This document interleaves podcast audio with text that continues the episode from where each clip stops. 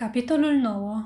Morlocii S-ar putea să vi se pară ciudat, dar au trecut două zile până când să pot urmări această nouă cale care se arăta a fi cea mai bună. Simțeam un fel de repulsie față de aceste trupuri palide. Aveau culoarea aproape albicioasă a viermilor și a animalelor pe care le vezi conservate într-un spirit într-un muzeu geologic. Erau scârbos de reci la pipăit. Probabil că repulsia mea se datora în mare măsură influenței eloilor, al uh, căror dezgust față de morloci începeam acum să-l înțeleg.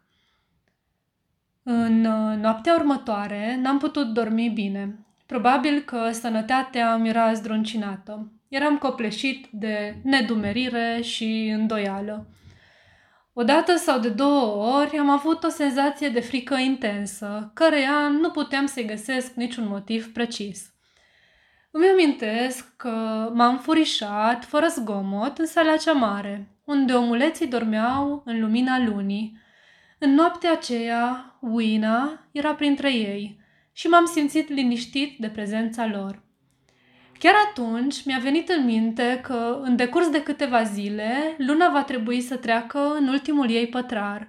Nopțile vor deveni întunecoase, iar aparițiile acestor neplăcute creaturi de desubt, acești lemurieni albicios, această nouă faună care o înlocuiește pe cea veche, s-ar putea să fie mai dese. Și în aceste două zile am încercat necontenit sentimentul de neliniște al omului care fuge din fața unei datorii inevitabile. Eram sigur că mașina timpului nu va putea fi regăsită decât pătrunzând cu îndrăzneală în misterele lumii subterane. Și, totuși, nu puteam să înfrunt misterul. Ar fi fost cu totul altceva dacă aș fi avut cel puțin un tovarăș – dar eram îngrozitor de singur și simplul gând de a coborâ în întunericul puțului mă înspăimânta. Nu știu dacă veți înțelege ceea ce simțeam, dar aveam mereu impresia că am spatele descoperit. Poate că tocmai această neliniște, această nesiguranță mă mâna tot mai departe în, de- în expedițiile mele de explorare. Mergând înspre sud-vest, către regiunea deluroasă, care se numește acum Combe Wood, am observat departe, în direcția Banstedului din zilele noastre, o vastă clădire verde cu un stil diferit de tot ceea ce văzusem până atunci. Era mai mare decât cel mai uriaș dintre toate palatele sau ruinele pe care le cunoșteam – iar fațada avea un aspect oriental, cu luciul și nuanța verde deschis, un fel de verde albăstrui a unui anumit tip de porțelan chinezesc. Această diferență de aspect mă făcea să mă gândesc că avea și o destinație aparte și de aceea m-am gândit să cercetez clădirea. Dar ziua era pe sfârșite și eu ajunsesem să descoper aceste locuri după un drum lung și obositor, așa că m-am hotărât să amân cercetările pentru a doua zi și m-am întors la afecțiunea călduroasă și la mângâierile micuței Wina. A doua zi, de dimineață, mi-am dat destul de bine seama că toată curiozitatea mea în privința palatului de porțelan verde nu era decât o autoînșelare care să-mi îngăduie să mai amun cu încă o zi experiența de care mi era de fapt frică. M-am hotărât să întreprind coborârea, fără să mai pierd vremea și am pornit dis de dimineață către un puț de lângă ruinele de granit și aluminiu. Mica Wina alerga alături de mine. Dansa, însoțindu-mă deasupra deschizăturii și privind în jos. A devenit extrem de tulburată. Adio, micuță Uina, i-am zis, sărutând-o. Apoi, așezând-o jos, am început să pipăi pe deasupra parapetului cârligele de cățărare. O făceam cam în grabă, trebuie să recunosc, deoarece mi-era teamă că mă va părăsi curajul. La început, Uina m-a privit cu nedumerire. Apoi a scos un țipăt sfâșietor și, alergând către mine, a început să mă tragă înapoi cu mâinile ei mici. Cred că împotrivirea ei mi-a țățat hotărârea de a continua. Am împins-o, poate puțin cam brutal, și în clipa următoare mă aflam în gura puțului.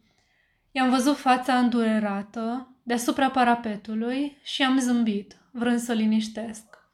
Apoi a trebuit să privesc în jos la cârligele șubrede de care mă agățam. Trebuia să cobor în galerie cam la vreo 200 de iarzi.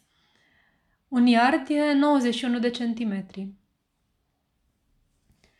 Coborârea se făcea cu ajutorul unor bare metalice care ieșeau din pereții laterali ai puțului și, fiind adaptate nevoilor unor ființe mult mai mici și mai ușoare decât mine, în scurt timp coborârea mi-a, m-a obosit și mi-a înțepenit încheieturile.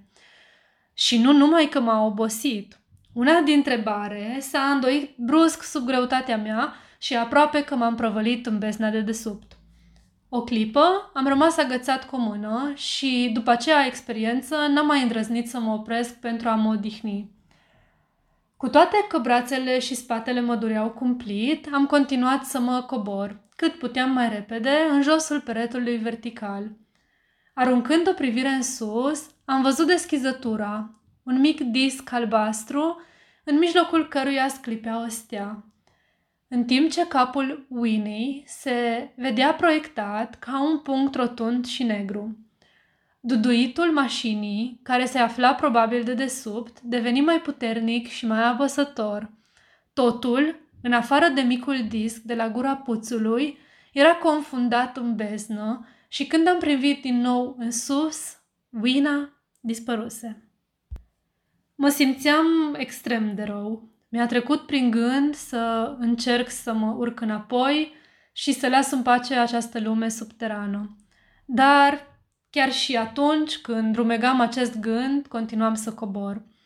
În cele din urmă, cu o mare ușurare, am zărit cam la jumătate de metru spre dreapta, în perete, o crăpătură îngustă.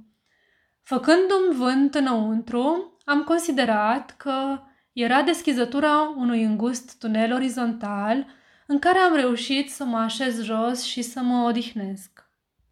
Era și timpul.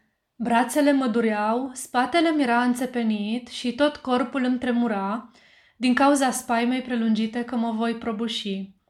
Pe lângă acestea, întunericul de nepătruns avusese un efect deprimant asupra ochilor mei – Aerul vibra de duduitul motoarelor care pompau aer în galerii.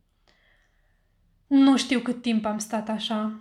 Am fost trezit de o mână moale care mă atingea pe față. Tresărind în întuneric, am pus mâna pe chibrituri și, aprinzând unul în grabă, am văzut, retrăgându-se precipitat din fața luminii, trei creaturi albe, aduse din spate, asemănătoare cu aceea pe care o văzusem sus, printre ruine. Trăind într-un întuneric care mie mi se părea de nepătruns, ochii lor erau anormal de mari și de sensibili, cum sunt pupilele peștilor din adâncuri, asemeni cărora reflectau lumina. Sunt sigur că ei puteau să mă vadă în acea completă obscuritate și nu păreau să se teamă de mine când nu eram în lumină. Dar de îndată ce scăpăram un chibrit ca să-i văd, fugeau în grabă, dispărând în crăpături și tuneluri întunecoase, de unde ochii lor, lucitori, mă fixau într-un fel foarte ciudat.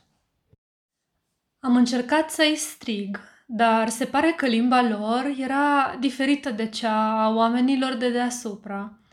Așa că eram nevoit să mă bizui numai pe propriile mele eforturi și din nou m-a bătut gândul să fug fără să mai cercetez nimic. Mi-am spus, însă, pentru asta te afli acum aici și, pipăindu-mi drumul de-a lungul tunelului, mi-am dat seama că zgomotul motoarelor creștea. Acum pereții erau mai depărtați de mine și am intrat într-un loc larg deschis. Aprinzând încă un chibrit, am văzut că intrasem într-o vastă peșteră boltită, care se întindea într-o beznă completă, dincolo de lumina chibritului. Imaginea care am avut-o în față a durat atât cât poate oricine să vadă în răstim cât arde un băz de chibrit. Nu reținusem, prin urmare, decât o impresie vagă. Forme înalte, ca niște mașini mari, se ridicau din întuneric și aruncau umbre negre și grotești, în care morlocii spectrali se ascundeau de lumină. Locul, trebuie să vă spun, era neaerisit și în aer plutea un miros slab de sânge proaspăt. Ceva mai jos de centrul peșterii se afla o măsuță dintr-un metal alb, încărcată cu ceva care părea să fie mâncare. În orice caz, morlocii erau carnivori. Chiar în acel moment îmi amintesc că mă întrebam ce animal atât de mare le furnizase halca de carne roșie pe care o vedeam. Totul era foarte nelămurit. Mirosul greu, formele mari și confuze, figurile scârboase care pândeau în umbră, așteptând doar întunericul ca să se repiadă din nou spre mine. Apoi, chibritul a ars până la capăt. Mi-a fript degetele și a căzut jos. Un punct roșu care se răsucea în întuneric. Mai târziu m-am gândit cât de prost pregătit plecasem la astfel de experiență. Când am pornit cu mașina timpului, Aveam convingerea absurdă că oamenii viitorului vor fi infinit mai avansați decât noi din toate punctele de vedere. Venisem fără arme, fără medicamente, fără provizii pentru fumat, câteodată simțeam o cumplită nevoie de tutun și chiar și fără destule chibrituri. Cel puțin dacă m-aș fi gândit la un Kodak, aș fi putut să fotografiez într-o clipă această imagine a lumii subterane și să o examinez apoi pe îndelete.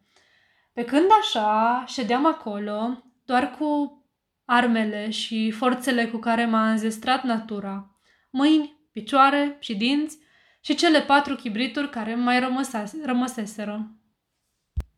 Îmi era teamă să mă vând printre mașinile din întuneric și, abia la ultima licărire de flacără, am descoperit că provizia mea de chibrituri se împuținase. Nu mi-a trecut niciodată prin minte, până în momentul acela, că trebuie să le economisesc. Și consumasem aproape jumătate din cutie ca să-i uimesc pe suprapământeni, pentru care focul era o noutate. Acum, după cum spuneam, mai aveam numai patru bețe și, în timp ce ședeam în întuneric, o mână mi-a atins brațul. Degete moi au început să mă pipăie pe față și simțeam un miros neplăcut și specific. Mi se părea că aud în jurul meu respirația unei mulțimi din acele ființe groasnice.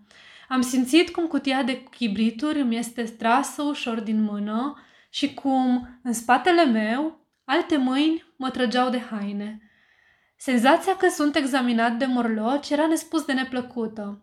Deodată, în bezna care mă înconjura, mi-am dat seama foarte limpede de totala mea ignoranță în privința felului lor de a gândi și de a acționa. Am strigat la ei cât am putut de tare.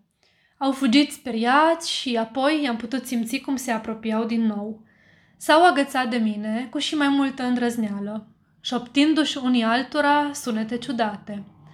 M-am scuturat cu putere și am strigat din nou, cât mai aspru cu putință. De data aceasta, nu s-au mai speriat în mod serios, ci au scos un sunet, un fel de râs ciudat, în timp ce se întorceau spre mine.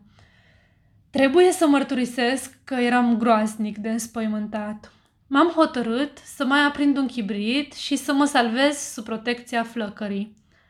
Așa am și făcut și, prelungindu-i arderea cu o bucată de hârtie din buzunar, am reușit să mă retrag spre tunelul îngust.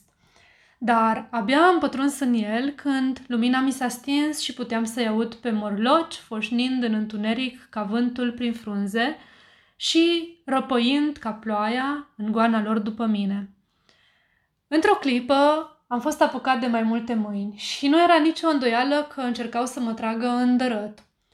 Am aprins încă un chibrit și l-am fluturat peste fețele lor orbite – Nici nu vă puteți închipui cât de grețos, de neomenești arătau aceste fețe palide, fără bărbie și acești ochi mari, cenușii, roșcați, fără ploape, în timp ce se holbau la mine orbiți și zăpăciți. Dar vă asigur că n-am stat să-i privesc. Am continuat să mă retrag și când cel de-al doilea chibrit s-a terminat, l-am aprins pe al treilea. Arsese aproape de tot când am ajuns la deschizătura care dădea în galerie. M-am așezat pe margine, căci bătăile pompei celei mari de jos mă amețeau.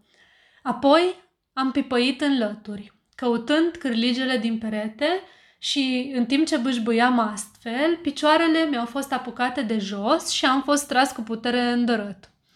Am aprins ultimul meu chibrit, care s-a stins imediat. Dar acum aveam mâinile pe barele de cățărare și, dând cu putere din picioare, m-am desprins din ghearele morlocilor și am început să mă cațăr cu iuțeală, în timp ce ei stăteau uitându-se și zgâindu-se în sus la mine. Toți, în afară de un singur ticălos, care m-a urmărit câtva timp și era cât pe aci să-mi smulgă drept trofeu o gheată. Urcușul mi s-a părut interminabil. Pe parcursul ultimelor 20 și 30 de picioare m-a acopleșit o greață de moarte. Cu multă greutate am reușit să mă mențin. Ultimii metri au fost o luptă desperată împotriva leșinului. De câteva ori capul a început să mi se învârtească și am simțit toate senzațiile prăbușirii. Totuși, până la urmă, am reușit să ajung la gura puțului și am ieșit dintre ruine, împleticindu-mă în lumina orbitoare a soarelui. Am căzut cu fața în jos. Chiar și pământul avea un miros plăcut și curat. Apoi îmi amintesc că Wina mă săruta pe mâini și pe urechi și auzisem vocile eloilor. Pentru un timp am căzut în nesimțire.